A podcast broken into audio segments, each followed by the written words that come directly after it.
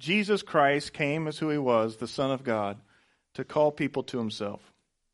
But when he called people to himself, he said some rather shocking statements. Statements that uh, you need to own, maybe. If you're a Christ follower today and if you're just checking God out in your life, you probably ought to know who you might consider following. Because he said some bizarre things, some shocking things, some hard things. Jesus, he liked to get a crowd effect. Would you ever comprehend what Jesus is like if he stood up here and actually spoke to you? I think about that every week because I'm like, Jesus, you need to speak to the people. It's just lowly little me, man. I need you to speak through your spirit to people. And that's my prayer here this morning. It's my prayer for this series. He said, what? Last week we started this series on the shocking statements of Jesus with this, um, this one here. He said what? He said, love your enemies. Now, we know that to be an okay kind of statement because we are in church and you're supposed to do that. But to the people that day, it was shocking. And last week we addressed that first shocking statement of Jesus in the series and, and we looked at this verse. If you've heard it said, love your neighbor and hate your enemy, but I tell you, love your enemies and pray for those who persecute you, that you may be, that you may be children of your Father in heaven. And we had these seven highlights. Now, why do I mention this? Because we're not in last week, we're this week. I just thought I would ask, how did you do with last, last week's homework? I had one person tell me, he says, yeah, I hated the message because I, right afterwards, I ran into somebody at a store and I needed to greet them. Point number one. And I don't really have a lot of vibes good that are going in my, my blood for that person right now, right? Greet them instead of avoiding them. Disarm them by doing what they least expect, do good to them to promote their healing, refuse to speak evil of them, vowing silence, thank God for them, for he is at work in you, pray for them by leaning into God's grace, and ask God to bless them as he would bless you. Last week's talk really is one of those talks that we come back and focus on again today. How you doing? Every week we have the opportunity to put those shocking words of Jesus into practice, that we are to love our enemies. Now, here's the thing about what we're going to look at today, because what we're going to look at today seems so contrary, so shocking, so what is he saying now compared to last week? Jesus actually told us to hate our parents. Did you know that? Now, some kids are in here going, hey, this will be a good one. What did he mean when he said that we needed to hate our parents. Luke 14, 25, large crowds were traveling with Jesus and turning to them, he said, if anyone comes to me and does not hate father and mother, wife and children, brothers and sisters, yes, even their own life, such a person cannot be my disciple. So it's not just hate your parents. You're exhorted by Jesus to, to hate your wife and your children and your brothers and your sisters. What's up with that, Jesus? These are things Jesus said, and somehow you and I need to be uh, accountable to his words, or at least be able to describe and articulate what did he mean by those words. Well, I want to start by looking at those black letters there, describing when he said this. Because if you're going to understand any statement of Jesus, you have to put it in the context of what was going on. And the context that was happening in this particular day, it says large crowds were traveling with Jesus and turning to them, he said these words. Jesus was quite popular. He was uh, seen as a miracle worker. He was seen as a possible Messiah. He was seen as somebody who had notoriety and, and, and image, and people wanted to clamor around him. Can you picture Jesus? They didn't have cars in that day, right? They would walk from place to place. And as he would walk from place to place, he would sort of pick up an entourage of people that were uh, following around him. He had his own disciples, his own followers, men and women, and uh, they probably had their children. And, and, and as he would go from one place to another, they would just sort of gather around him. It says that there was a large crowd. Actually, it says there were large crowds so maybe more than one place, maybe more than one grouping of people, but they were attracted and they were around him. So picture this. Jesus has been teaching, he's been performing some miracles. Jesus knows the hearts of people. He actually knows the hearts of human beings.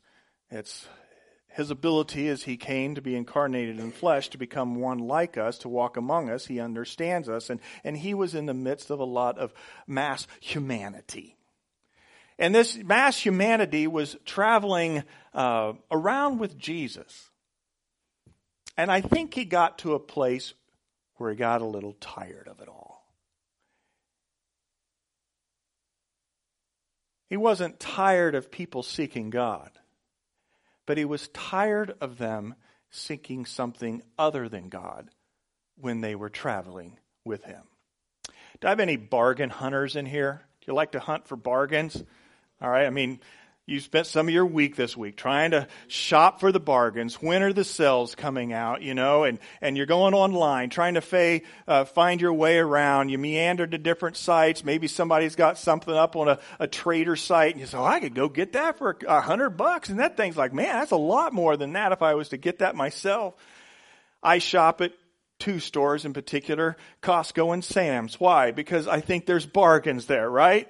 And I want to see some value at a low expense, at a low cost. And, you know, whether it's you're looking on Amazon, whether you're shopping for good flights. By the way, did I shopped for some flights this week? What? And I came across this. Do you know that you can fly from LAX to Paris for $170? That's pretty incredible. It's on an airlines called WOW. What do you think about that? Wow Airlines will fly you from LAX to Paris for 170 bucks. We're all looking for a bargain. In fact, one lady, she was new to a town and she started checking out the sites and driving down the road and she saw a sign that said haircuts, $7. And she drove past that th- sign. She thought to herself, how in the world do they offer a haircut for $7? The, the competition couldn't keep up with that. She drove a little bit further and she saw another sign that says, We fix $7 haircuts. so her deal turned into an ordeal, right?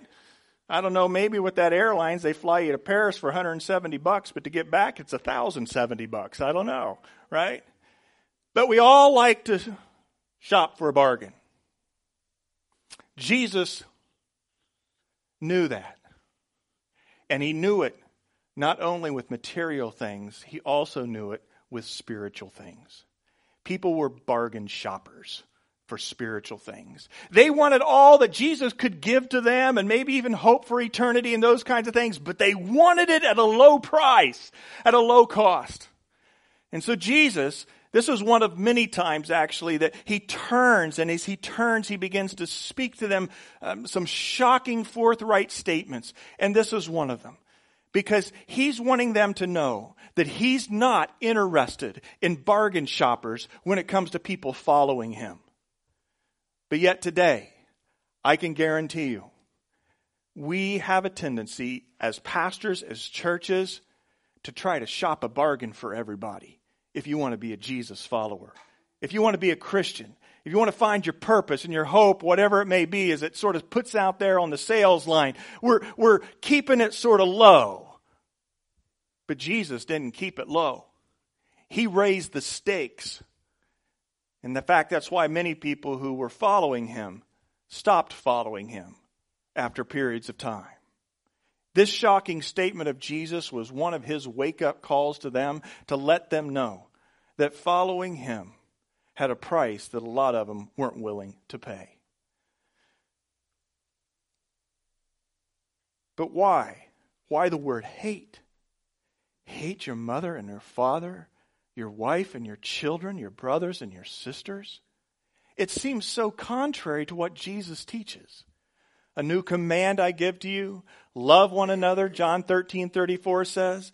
As I have loved you, so you must love one another. By this, everyone will know that you are my disciples if you love one another. Well, Jesus, you said those words. Surely, surely those words were also intended that we needed to love our parents other passages in Scripture, 1 John 4, 7, and 8. Dear friends, let us love one another, for love comes from God. Everyone who loves has been born of God and knows God.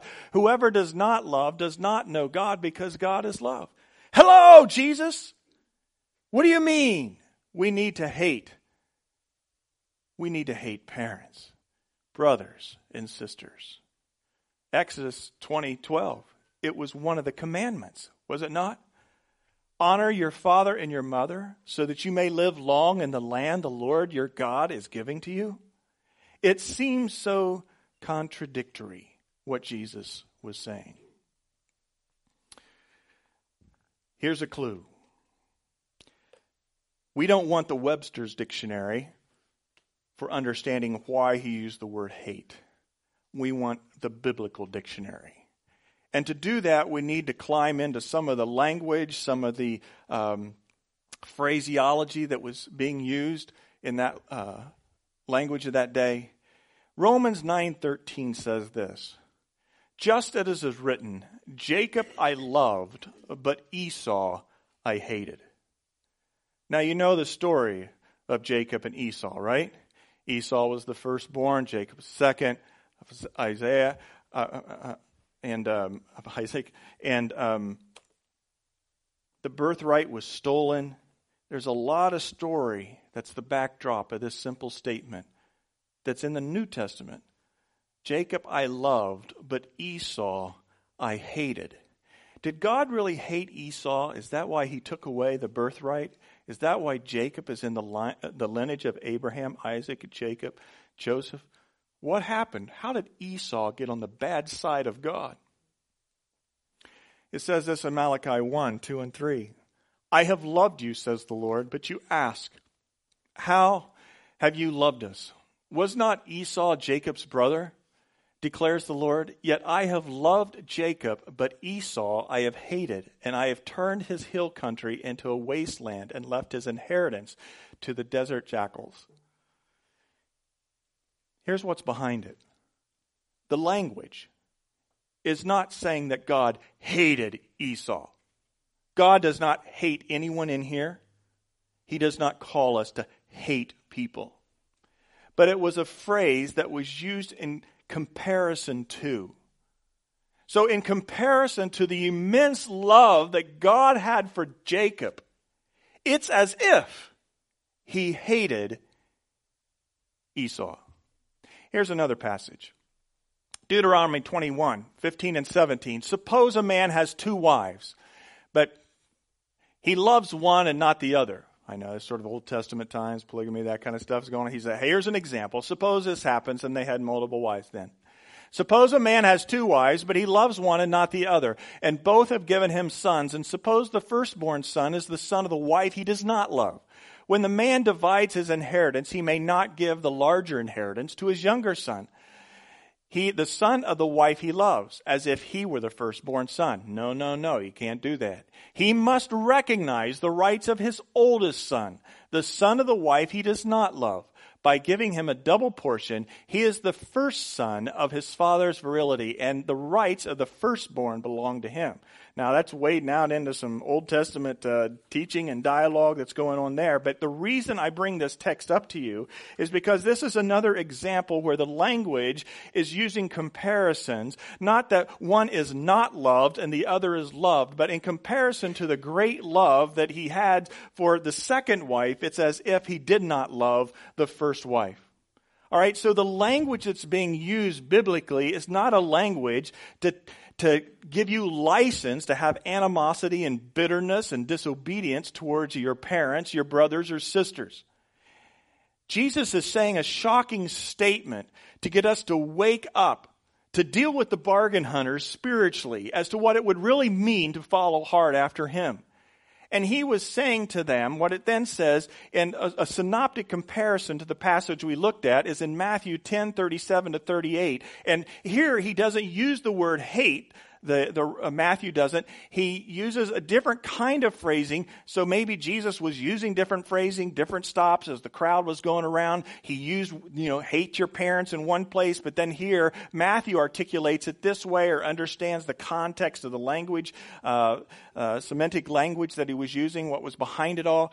He says this in Matthew 10:37. Anyone who loves their father or mother more than me is not worthy of me. Anyone who loves their son or daughter more than me is not worthy of me. So, what's really being said here in this statement of Jesus, it's to love less, to turn away from, to detach yourself from. The shocking statement to hate your parents is not one of belligerence, uh, belligerence, defiance, rage, anger.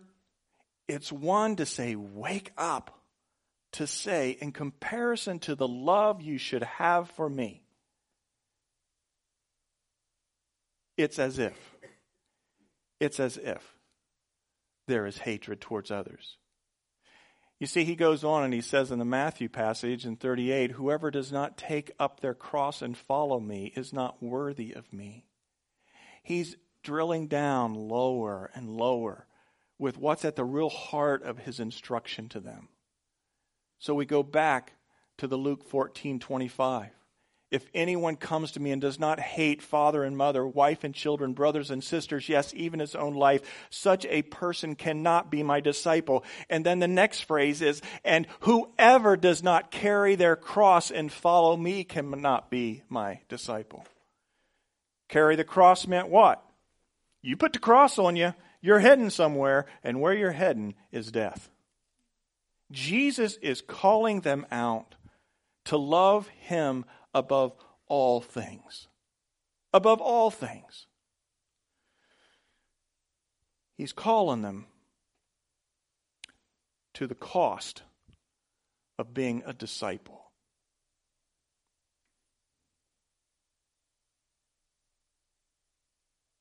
A lot of people hanging around the Jesus talk. A lot of people hanging around the church going business. A lot of people hanging around just trying to do the right thing. You know what Jesus does with those crowds? He calls them out. No bargain hunting. You want to follow me? Here's the cost. Here's the cost. Jesus then steps into two, like many parables. And I want you to see these parables in the context of what he's really saying. Because the cost of being disciple is basically he's saying this. In comparison to your great love for me, for Jesus Christ, it is as if you hate your parents, family, and even your own life. Jacob have I loved, Esau have I hated. Really, God? in comparison to my great love for Jacob, it's as if I hate Esau. In comparison to the great love that you have for Jesus Christ, in comparison, is it as if you hate your family, your parents, and even your own life? The cost of being a disciple He's called them out to that. If you want to follow me, you got to take up your cross and follow me. And then he has these two little mini parables, two little stories. The first says this in Luke 14 28 Suppose one of you wants to build a tower. Won't you first sit down and estimate the cost to see if you have enough money to complete it? For if you lay the foundation and are not able to finish it, everyone who sees it will ridicule you, saying, This person began to build and wasn't able to finish. Do you know what the big building project was in the time of Jesus in Jerusalem? It was the expansion of Herod's temple and the renovation of Herod's temple. Huge temple. Some of you have been there. You see some of the ruins that are left after all these years. So that's sort of in the backdrop of him teaching this little parable. And it says, hey, you know, it, it takes a lot to, to build and accomplish a great structure and a great building. Now, Jesus also said, referencing the temple, that it would be destroyed in three days and that his presence would leave that place. And what good is a temple, a building, if God's presence isn't there? And that a deed came about after Jesus died and was raised from the grave. But this little story is one that challenges us to think hmm, if we're going to go into a project, if we're going to continue to follow Jesus, we need to sit down and we need to count the cost. Now, here's the interesting thing about this little story we often take it, and maybe if you've come across this story before, you've taken it to mean, yeah, I need to sit down and count the cost. Am I willing to, to take on the debt? Am I willing to take on the burden, the responsibility to step into this building or this business adventure, whatever it may be? So you can sort of see the analogy and you sort of put yourself in the middle of counting the cost. But I'm not so sure that when Jesus throws out this little parable story, he's not flipping it. It's not you who needs to count the cost in this particular building scenario. It's Jesus who is counting the cost. And if Jesus is building his kingdom and moving forward here on earth as things are in heaven, he's going to count the cost. And do you think he's going to put some shoddy workers on site to do that building project? No. Do you think he's going to put some shoddy people into the mix to make decisions business wise as to how it needs to go forward if they're double minded and if they're self centered and if they're maybe taken from the kitty themselves? No. Jesus is building his kingdom. And if Jesus is building his kingdom, he wants disciples who are willing to pay the price, the costly price of loving him more than anything else. Any other loyalty to human beings, relationships, business venues, you name it. Jesus has a high, high bar for your love if you're going to be a follower of him. Whoa, they would say to themselves he went on to the next little story, the next little parable in verse 31. Or suppose a king is about to go to war against another king. Won't he first sit down and consider whether he is able with 10,000 men to oppose the one coming against him with 20,000? If he is not able, he will send a delegation while the other is still a long way off and will ask for terms of peace. So he gives the war analogy. Now, interesting thing in the times of Jesus, what was happening, there were all these little, little outbreaks of revolts of the Jewish people trying to take over some of the Romans. And man, they would be squelched. The Romans would just step on anybody that tried to revolt against them. All right? If you've recently seen the movie uh, The Apostle Paul, you can see some of the, the representation of that. If you step out and try to go against the Roman government and practice your freedom of faith or forward the cause of Jesus Christ, boom, there's going to be persecution at hand. And so this is the backdrop, and indeed the Jewish people did revolt. The Jewish revolt of 66 to 70 AD ended tragically, stamped out better count the cost if you're going to have some revolt. That's what he's saying here with the, the, the war analogy. I'm sure this week, as the administration sat down and tried to think through what was an appropriate response to uh, the chemical attack in uh, Syria, that they set and they counted their costs, don't you think? And hopefully they calibrated right. You count the cost when stuff is serious at hand. And Jesus is saying, This is serious stuff. You're going to be a follower of me? You need to count the cost. But here, too, it's almost like the, the story can be flipped and not you in the story, but it's Jesus in the story. If Jesus is forwarding his kingdom, if he's taken on the attacks of the enemy and all the things that we know of a broken, fallen, evil world, don't you think he wants soldiers that are willing to be loyal to him in the cause? Jesus is counting the cost. It's not just you. This is serious business. This isn't bargain shopping. Oh, I understand there's a difference between inexpensive and cheap. Nothing wrong with being frugal. Jesus isn't against that. But a lot of times it's cheapness. Just trying to get everything for a low amount of commitment. I used to live that kind of faith. Friends, I'll tell you this if you're living a faith as a bargain hunter spiritually when it comes to following Jesus, it's not worth it. Either get in or get out. And I'm sorry to put it straight to you that way. Some of you are really on a good journey of discovering more about Jesus Christ, and I'm not meaning to be mean and head you off. But Jesus turned around to large crowds, and if he was up here this morning, he might just sit and said, Let me unpack that statement I said. Jesus says, You got to be all in in your love for me, in your love for my purposes, or you need to be out. Because it does not work to try to serve two masters, Jesus said. You can't do it. And when you make the decision to cross the line, not only the line of faith and receive Jesus Christ as your Savior, the forgiver of your sins, You need to cross the line of Him being the Lord of your life, not just trying to take Him as your Savior. Because the Lordship issue is the issue that will set you free. Even though the devil tells you, don't go there, you need to stay in control of your life. Let go. And the Lord's been speaking to you about letting go, to follow hard after Him, to take up your cross. Consider yourself a privileged person to have the Spirit of God tugging on your heart, because that's where life is found. In the same way, those of you who do not give up everything, he said in verse 33, you have cannot be my disciple. Everything? Yeah, everything. Have you ever come to a place that you've given up everything to follow Jesus? I remember I came to that place, but I tell you what, I'm reminded of that place that I need to return to quite often in my life. You're right, Jesus. I've given up my rights to you. I'm a follower of you. I will follow hard after you. I need to count the cost all over again.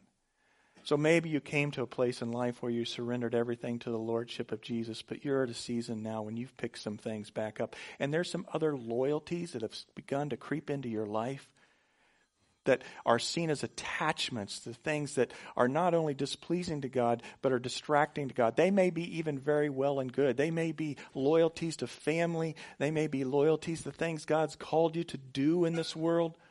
But for your love of Jesus, have those begun to usurp the rightful place that Jesus demands of his followers. No bargain hunters, large crowds.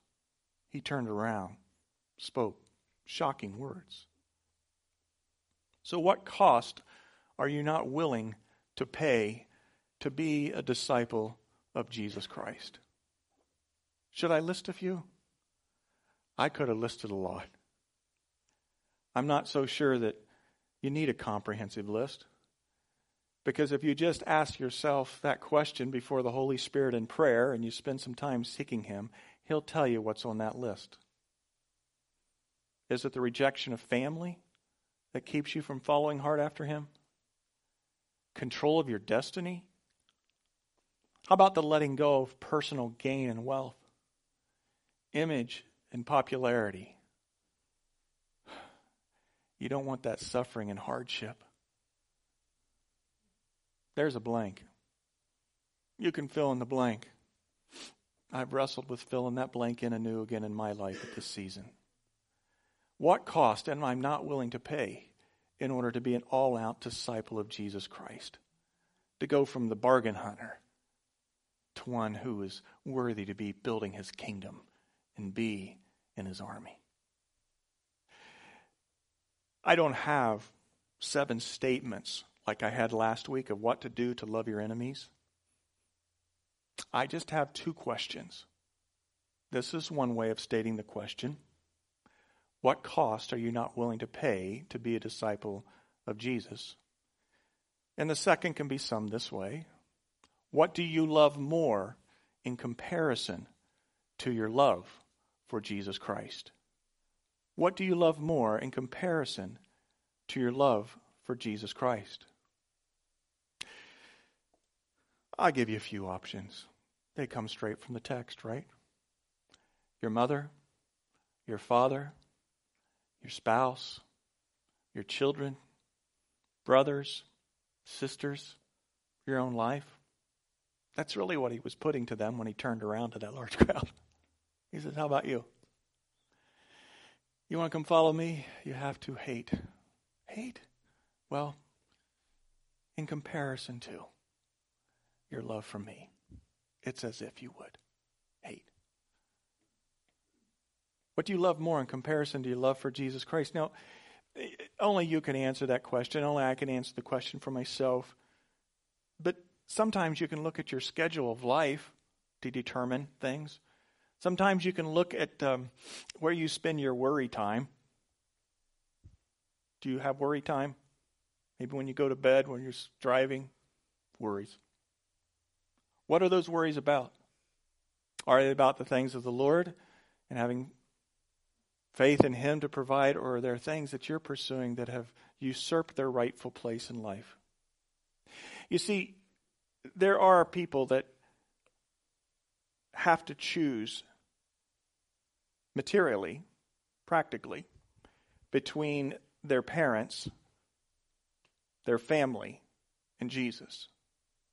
We hear stories of it all the time. If you're out of the Muslim faith and you choose to be a Jesus follower, you are cut off being a part of your biological family. Have you ever thought if you would cross that step? If you were excommunicated by your whole family to be a follower of Jesus, would you do it? Would you pay that price, that cost as a disciple? Would you love Jesus so much more that you would step in that direction versus away from your family? Rejection can be part of that. And I tell you, there's only one way to overcome that. And maybe it's not in a dramatic way like that, but maybe you have relatives that see you as a little bit over the top with Jesus. It's like, come on, let's get real. Church going's great, believe in God, all that. But hey, this world's got a lot to go for, and I'm going with it. And they look at you like you're weird, a little bizarre. And you're not even trying to come across as an ugly Christian. You're just trying to be faithful to Jesus. But I tell you what, the only way that you can withstand that kind of opposition, and maybe it's not family, maybe it's friends, maybe it's the circle of friends that you've had for years and now God's doing something in your life, whatever it may be, the only way that you can overcome the immense, and it's hard, is to have a far superior love for Jesus Christ and I'm not just talking a love in language only. I'm talking a love and experience. And this is the beautiful thing about Jesus. He said, it's to your advantage that I go away because if I don't go away, I can't send my spirit to you. The disciples were aghast. Oh my goodness, he just rose into the heavens. And the angel said, don't worry, he's coming back in like manner. Hang on you need to do his work until he comes again. They are dumbfounded because they didn't have the physical presence of Jesus to hold on to, to sit down and talk to, especially after the incredible resurrection. How awesome would that have been? And Jesus left them. Why? He left them so he could send his spirit to possess every follower of him. And that spirit of Jesus, the Holy Spirit, that lives and dwells within you as a Jesus follower, you can be endeared to that spirit. You can love him. He can love you more intimately than a physical person, a friend, or even a spouse in life. You can know Jesus intimately. So this whole thing of love in comparison to Jesus is not just some cognitive statement of I choose to love Jesus. I will die to all these things over here. You are climbing into a world of experience, the life and the breath of the Holy Spirit in your life and knowing Him. And I tell you what, I've been with people, maybe you've been there, you've gone through some of the deepest, darkest challenges, crises in life. If you have the love of Jesus and He walks with you, He talks with you, He lets you know that He's your own, that He's there endearing Himself to you, even in the pain and suffering times, there is nothing more precious than that relationship, love relationship with Jesus Christ. Amen. He came to give that to you and I. But yet we settle for all these little bargains over here, these cheap representations of what it means to be spiritual or a churchgoer or a good moral person we're trying to live up to. Friends, it's not about what you do or do not do. It's about what He has done. And what He has done is just not what He's done on the cross, but what He's done through the Holy Spirit to come and possess you and to love you and have an intimate relationship with you. Get off the cheap route, get into the costly route, and discover the fullness of life and the Holy Spirit, Jesus Himself, your Lord and Savior. That's the word Jesus would preach to you and I today if He was in here in His physical presence. But I believe He wants to do it in your life through His Spirit presence, even right now. There's other things that are indicative of being on the wrong track. Family time. I value family time. I wish I had more family time. But sometimes family time can usurp God time. Personal time, recreational time, education, career, stature, notoriety, power, money, pleasure, leisure. What do you love more in comparison to Jesus Christ? You fill in that blank or let the Lord tell you. Oh, there is nothing better. Nothing better than crossing the line of costly discipleship and selling your life out to Jesus Christ. Don't be doing the two step. Don't be straddling some line. And I encourage you this morning to consider doing that with your life. Do you remember Jesus? last chapter of John. He'd been raised from the dead. He was still here, on, still here on earth before he ascended to heavens, and he was going back around different people. A lot of people saw him raised from the dead, right? We just came through Easter and celebrated his resurrection. Jesus had these moments with his disciples and others. And one of those moments with, with John, I mean, with, uh, do you remember Peter, Simon, son of John? Do you remember Jesus coming to talk to him after he was on the water and he had the breakfast? John 21, verse 15, Jesus says to Peter, Simon, son of John, do you love me more than these? And I think that's what Jesus would say to all of us. You, you fill in the blank. Do you love me more than all of these? And then remember what he said after he asked John and what he would ask you to do. He just didn't leave him there and say, Good, I'm glad you're going to love me. Climb into that intimate relationship that I'm going to provide through the Holy Spirit. He just didn't leave it there with John, and he doesn't leave it there with us because if we really love Jesus, then, then he's going to say this, as he said to John then feed my sheep, build my kingdom, go to war for me, to defeat the enemy at hand, to redeem people who are lost. To save them, to take people who are broken and to heal them. This week, Joe and I sat down and we were talking about a few things, and I brought up the ministry. It's a Christian Missionary Alliance ministry, which is the group we're affiliated with as a church that has ministry around the world. And I brought up the ministry that's in Watts, South LA.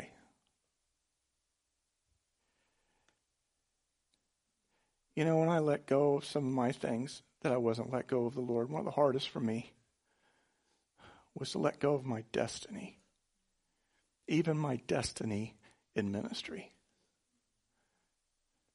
And one of the hardest things I could ever comprehend wasn't probably going to be a missionary in a foreign land it was going into difficult, dark, urban ministry. And though God's not had that as a primary calling for me, I have deep compassion and empathy for those who are involved in hard urban ministry. And so I just like to close this little talk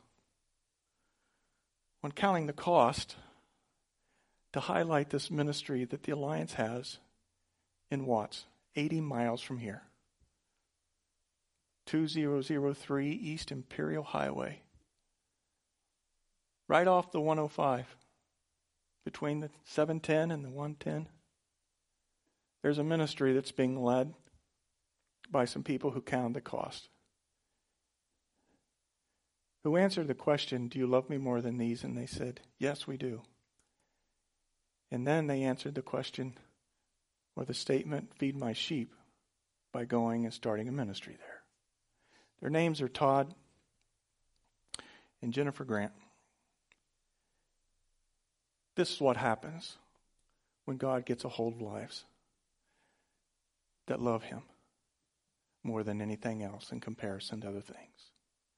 Oh, I'm not saying this needs to be true of your life, this exact kind of ministry, but there is a way to feed sheep and serve Jesus Christ with the love you would have for him.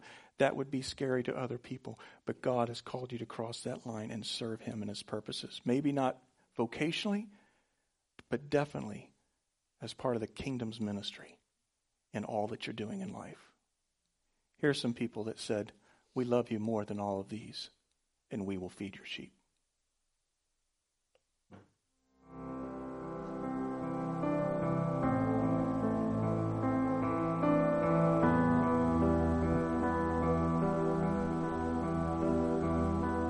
My name is Todd Grant, and I'm the pastor at the Watts Powerhouse Church here in Watts, California. We came here um, about five years ago. We came out here for a conference on planting churches in the inner city, and uh, when God got a hold of my heart, I was, uh, to put it lightly, quite terrified to come uh, to Watts. I hadn't heard a lot about Watts, but what I'd heard was was not thrilling. It took me quite a while. It took me four years actually to get up the nerve to to finally take the step of faith. When we arrived, um, the first week, we uh, were taking kids home from, from Bible Club, and, and a man had been shot in the community, his body um, thrown out into the middle of the street. And I quickly realized that the stories that, that I'd heard were, were very, very true with um, gang violence, with broken homes, prostitution, drug trafficking. It's a daily way of life um, here in Watts.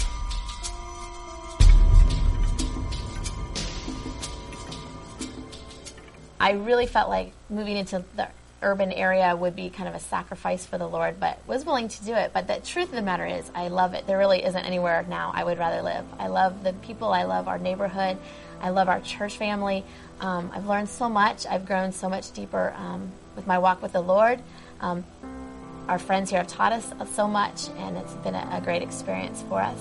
While we were still in Arizona, I was literally consumed uh, daily with the thought of, of the people here uh, and what they're going through and um, wanting to see uh, really the power of God come into the community and give people a new life and give people people hope.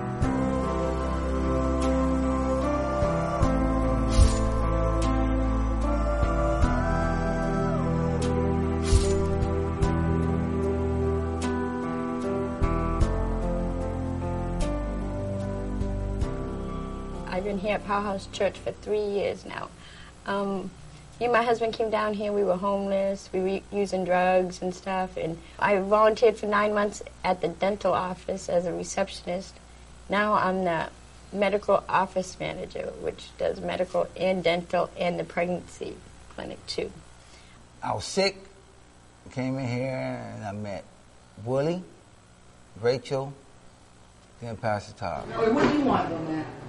Then he asked us to come to church, and I've been here and stuck and love Powerhouse ever since. They can't get rid of me, don't want to get rid of me, and I'm here. It's my home.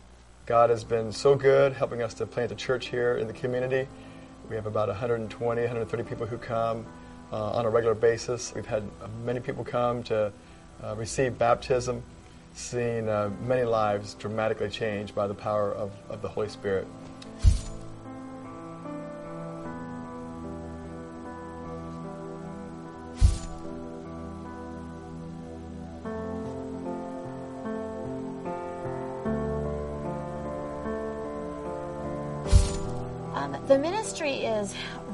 Broad as far as um, what we do during the week. We have everything from um, health clinic, dental clinics. We have a crisis pregnancy center, mobile unit that comes in. I teach Bible Club. It's a girls' discipleship ministry where we have them hooked with mentors. We're starting some new family ministries in the fall. Our next goal is to go and plant another church in the adjacent community, which is called Nickerson Gardens. So we're going into an area that is uh, historically had a lot of bloodshed between the areas, and we're hoping to um, uh, join the two groups together uh, on a monthly and quarterly basis uh, to come together as uh, brothers and sisters in Christ. Our heartbeat is to continue to plant churches. We believe that's the best way to reach people for Christ, and and perhaps one of the most effective ways in, in our community to, to further the kingdom. For somebody whom God has called to go into an area where um, you're unfamiliar, I would encourage you to trust um, in the Lord's uh, wisdom. I know for me, one of the reasons that God brought us to, to Watts was not only to, um, to plant a church, but also because there were residues of, of prejudice in my own heart and in my own life, and God needed to clean clean that out of me. And one of the things that, that He wanted to do in order to do that was to, to move us here to Watts. And so for me, uh, it was not only planting a church to further the kingdom, but also to, to cleanse any the prejudice that was was truly in my heart, um, and to and to make me more like Christ.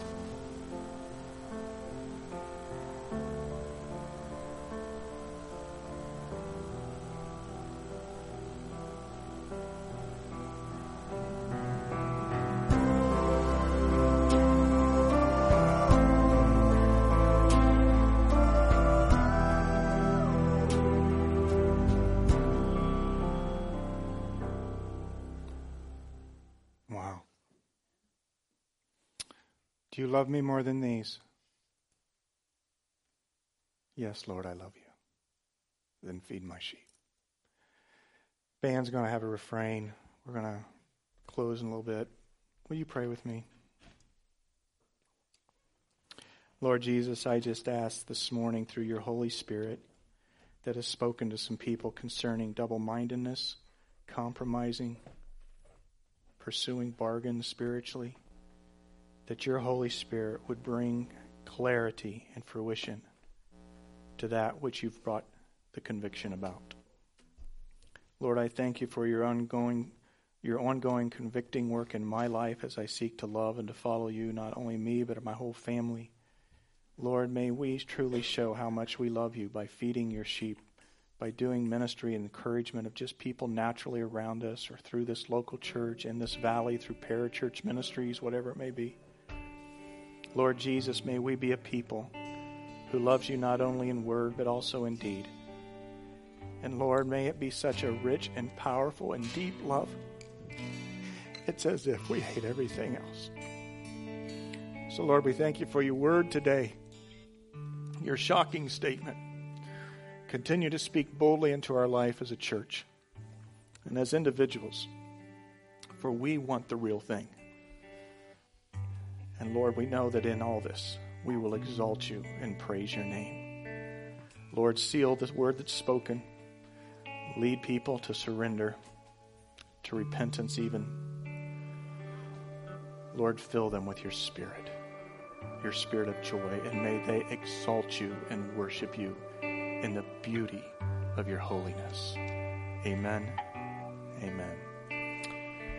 Ushers are going to come to receive the Lord's tithes and offerings, one way that we worship Him, as well as your Connect cards. Encourage you if you'd like to be baptized. It's a public declaration of your love for Jesus that you just mark down on the back of your Connect card.